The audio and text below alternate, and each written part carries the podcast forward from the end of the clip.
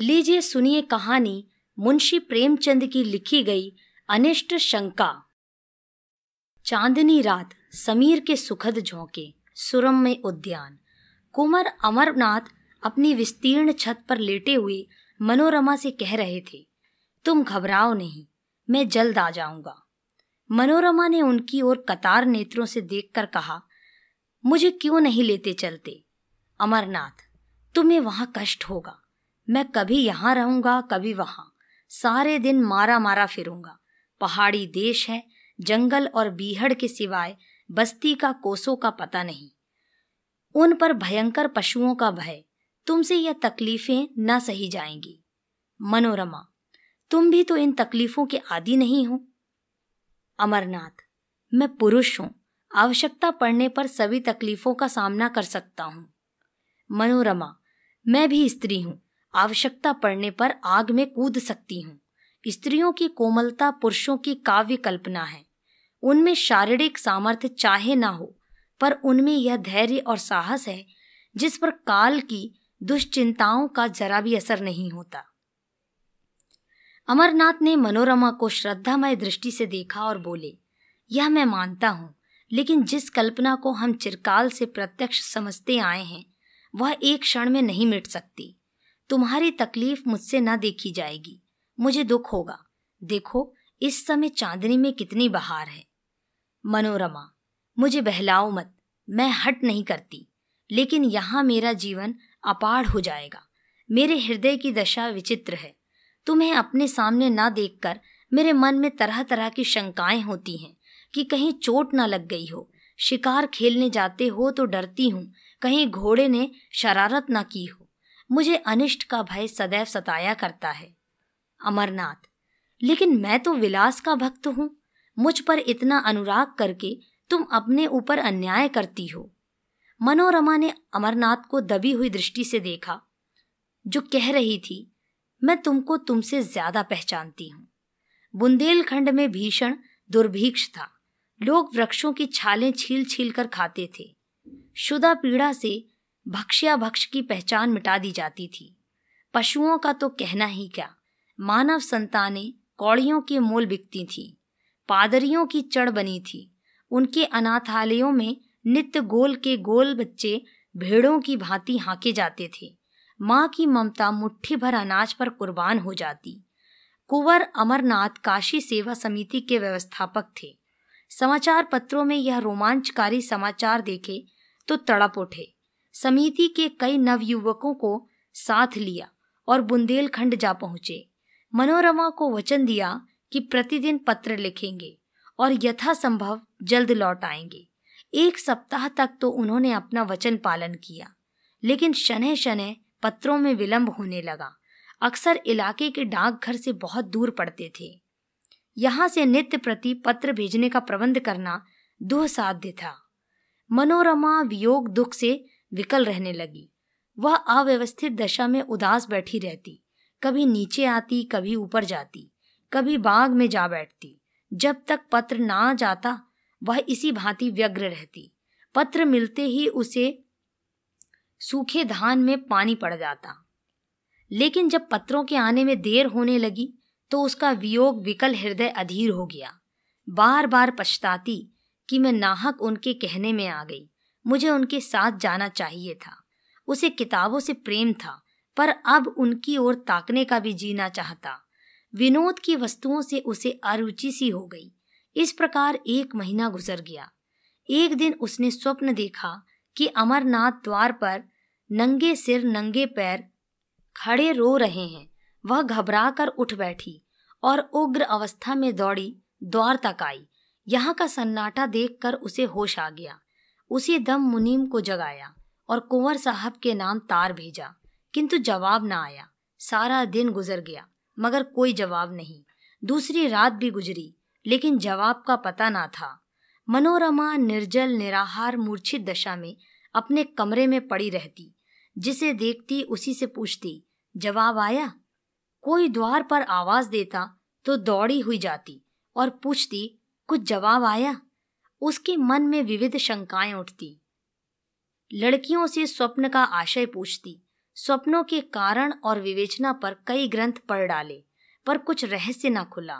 लड़कियां उसे दिलासा देने के लिए कहती, कुंवर जी कुशल से हैं, स्वप्न में किसी को नंगे पैर देखें तो समझो वह घोड़े पर सवार है, घबराने की कोई बात नहीं। लेकिन रमा को इस बात से तश्कीन न होती, उसे तार के जवाब की रट लगी हुई थी। यहाँ तक कि 4 दिन गुजर गए। किसी मोहल्ले में मदारी का आ जाना बाल वृंद के लिए एक महत्व की बात है। उसके डमरू की आवाज़ में खोंचे वाले की शुदावर्धक ध्वनि से भी अधिक आकर्षण होता है। इसी प्रकार मोहल्ले में किसी ज्योतिषी का आ जाना मार्के की बात है। एक क्षण में इसकी खबर घर घर फैल जाती है। सास अपनी बहू को लिए आ पहुँचती है, माता भाग्यहीन कन्या को लेकर आ जाती है। ज्योतिषी जी दुख सुख की अवस्थानुसार वर्षा करने लगते हैं। उनकी भविष्यवाणियों में बड़ा गूढ़ रहस्य होता है। उनका भाग्य निर्माण भाग्य रेखाओं से भी जटिल और दुराग्रह होता है। संभव है कि वर्तमान शिक्षा विधान ने ज्योतिषी का आदर कुछ कम कर दिया हो, पर ज्योतिषी जी के महात्म्य में जरा कमी नहीं हुई। उनकी बातों पर चाहे किसी को विश्वास ना हो, पर सुनना सभी चाहते हैं। उनके एक एक शब्दों में आशा और भय को उत्तेजित करने की शक्ति भरी रहती है। विशेषतः उसकी अमंगल सूचना तो वज्रपात के तुल्य है, घातक और दग्धकारी। तार भेजे हुए आज 5वां दिन था कि कुंवर साहब के द्वार पर एक ज्योतिषी का आगमन हुआ। तत्काल मोहल्ले की महिलाएं जमा हो गईं। ज्योतिषी जी भाग्य विवेचन करने लगे। किसी को रुलाया, किसी को हंसाया। मनोरमा को खबर मिली। उन्हें तुरंत अंदर बुला भेजा और स्वप्न का आशय पूछा। ज्योतिषी जी ने इधर उधर देखा, पन्ने के पन्ने उल्टे, उंगलियों पर कुछ गिना, पर कुछ निश्चय ना कर सके कि क्या उत्तर देना चाहिए। बोले, क्या सरकार ने यह स्वप्न देखा है? मनोरमा बोली, नहीं, मेरी एक सखी ने देखा है। मैं कहती हूँ यह अमंगल सूचक है, वह कहती है मंगलमय है। आप इसकी क्या विवेचना करते हैं? ज्योतिषी जी फिर बगले झांकने लगे। उन्हें अमरनाथ की यात्रा का हाल ना मालूम था और ना इतनी मोहलत ही मिली थी कि यहाँ आने के पूर्व वह अवस्था ज्ञान प्राप्त कर लेते, जो अनुमान के साथ मिलकर जनता में ज्योतिष के नाम से प्रसिद्ध है। जो प्रश्न पूछा था उसका भी कुछ सूत्र सूचक उत्तर ना मिला। निराश होकर मनोरमा के समर्थन करने ही में अपना कल्याण देखा। बोले, सरकार जो कहती हैं वही सत्य है, यह स्वप्न अमंगल सूचक है। मनोरमा खड़ी सितार के तार की भांति थरथर कांपने लगी। ज्योतिषी जी ने उस अमंगल का उद्घाटन करते हुए कहा, उनके पति पर कोई महान संकट आने वाला है, उनका घर नाश हो जाएगा, वह देश विदेश मारे मारे फिरेंगे। मनोरमा ने दीवार का सहारा लेकर कहा, ईश्वर मेरी रक्षा करो, और मूर्छित होकर जमीन पर गिर पड़ी। ज्योतिषी जी अब चेते, समझ गए कि बड़ा धोखा खाया। आश्वासन देने लगे, आपको चिंता ना करें, मैं उस संकट का निवारण कर सकता हूँ। मुझे एक बकरा, कुछ लौंग और कच्चा धागा मंगा दे। जब कुंवर जी के यहाँ से कुशल समाचार आ जाए तो जो दक्षिणा चाहें दे दें। काम कठिन है पर ईश्वर की दया से असाध्य नहीं है। सरकार देखें, मुझे बड़े बड़े हाकिमों ने सर्टिफिकेट दिए हैं। अभी डिप्टी साहब की कन्या बीमार थी, डॉक्टरों ने जवाब दे दिया था। मैंने यंत्र दिया, बैठे बैठे आंखें खुल गईं। कल की बात है, सेठ चंदूलाल के यहाँ से रोकड़ की एक थैली उड़ गई थी, कुछ पता न चलता था। मैंने शगुन विचारा और बात की बात में चोर पकड़ लिया। उनके मुनीम का काम था, थैली ज्यों की त्यों निकल आई। ज्योतिषी जी तो अपनी सिद्धियों की सराहना कर रहे थे और मनोरमा अचेत पड़ी हुई थी। अकस्मात वह उठ बैठी। मुनीम को बुलाकर कहा, यात्रा की तैयारी करो, मैं शाम की गाड़ी से बुंदेलखंड जाऊंगी। मनोरमा ने स्टेशन पर आकर अमरनाथ को तार दिया, मैं आ रही हूँ। उनके अंतिम पत्र से ज्ञात हुआ था कि वह कबरई में है। कबरई का टिकट लिया, लेकिन कई दिनों से जागरण कर रही थी। गाड़ी पर बैठते ही नींद आ गई और नींद आते ही अनिष्ट शंका ने एक भीषण स्वप्न का रूप धारण कर लिया। उसने देखा सामने एक अगम सागर है, उसमें एक टूटी हुई नौका हलकोरे खाती बहती चली जाती है। उस पर ना कोई मल्लाह है, ना पाल, ना डांडे। तरंगे उसे कभी ऊपर ले जाती हैं, कभी नीचे। सहसा उस पर एक मनुष्य दृष्टिगोचर हुआ। यह अमरनाथ थे, नंगे सिर, नंगे पैर, आंखों से आंसू बहाते हुए। मनोरमा थरथर कांप रही थी। जान पड़ता था नौका अब डूबी और अब डूबी। उसने जोर से चीख मारी और जाग पड़ी। शरीर पसीने से तर था, छाती धड़क रही थी। वह तुरंत उठ बैठी, हाथ मुंह धोया और इसका इरादा किया अब ना सोऊंगी। हाँ, कितना भयावह दृश्य था। परमपिता, अब तुम्हारा ही भरोसा है, उनकी रक्षा करो। उसने खिड़की से सिर निकाल कर देखा। आकाश पर तारागण दौड़ रहे थे। घड़ी देखी, 12 बजे थे। उसको आश्चर्य हुआ, मैं इतनी देर तक सोई, अभी तो एक झपकी भी पूरी ना होने पाई। उसने एक पुस्तक उठा ली और विचारों को एकाग्र कर पढ़ने लगी। इतने में प्रयाग आ पहुंचा। गाड़ी बदली। उसने फिर किताब खोली और उच्च स्वर से पढ़ने लगी। लेकिन कई दिनों की जगी आंखें इच्छा के अधीन नहीं होती। बैठे बैठे झपकियां लेने लगी। आंखें बंद हो गईं और एक दूसरा दृश्य सामने उपस्थित हो गया। उसने देखा आकाश से मिला हुआ एक पर्वत शिखर है। उसके ऊपर के वृक्ष छोटे छोटे पौधों के सदृश दिखाई देते हैं। श्याम वर्ण घटाएं छाई हुई हैं। बिजली इतने जोर से कड़कती है कि कान के पर्दे फटे जाते हैं। कभी यहाँ गिरती है, कभी वहाँ। शिखर पर एक मनुष्य नंगे सिर बैठा हुआ है। उसकी आंखों का अश्रु प्रवाह साफ दिख रहा है। मनोरमा दहल उठी। यह अमरनाथ थे। वह पर्वत शिखर से उतरना चाहते थे, लेकिन मार्ग ना मिलता था। भय से उनका मुख वर्ण शून्य हो रहा था। अकस्मात एक बार बिजली का भयंकर नाद सुनाई दिया। एक ज्वाला सी दिखाई दी और अमरनाथ अदृश्य हो गए। मनोरमा ने फिर चीख मारी और जाग पड़ी। उसका हृदय बांसों उछल रहा था। मस्तिष्क चक्कर खाता था। जागते ही उसकी आंखों में जल प्रवाह होने लगा। वह उठ खड़ी हुई और कर जोड़कर ईश्वर से विनय करने लगी। ईश्वर, मुझे ऐसे बुरे बुरे स्वप्न दिखाई दे रहे हैं, न जाने उन पर क्या बीत रही है। तुम दीनों के बंधु हो, मुझ पर दया करो। मुझे धन और संपत्ति की इच्छा नहीं। मैं झोपड़ी में खुश रहूंगी। मैं केवल उनकी शुभकामना रखती हूँ। मेरी इतनी प्रार्थना स्वीकार करो। वह फिर अपनी जगह पर बैठ गई।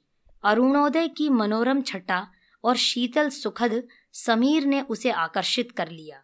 उसे संतोष हुआ। किसी तरह रात कट गई। अब तो नींद ना आएगी। पर्वतों से मनोहर दृश्य दिखाई देने लगे। कहीं पहाड़ियों पर भेड़ों के गल्ले, कहीं पहाड़ियों के दामन में मृगों के झुंड, कहीं कमल के फूलों से लहराते सागर। मनोरमा एक अर्ध स्मृति की दशा में इन दृश्यों को देखती रही, लेकिन फिर ना जाने कब उसकी अभागी आंखें झपक गईं। उसने देखा अमरनाथ घोड़े पर सवार एक पुल पर चले जाते हैं। नीचे नदी उमड़ी हुई है। पुल बहुत तंग है। घोड़ा रह रह कर बिदकता है और अलग हो जाता है। मनोरमा के हाथ पांव फूल गए। वह उच्च स्वर से चिल्ला चिल्ला कर कहने लगी, घोड़े से उतर पड़ो, घोड़े से उतर पड़ो। यह कहते हुए वह उनकी तरफ झपटी। आंखें खुल गईं।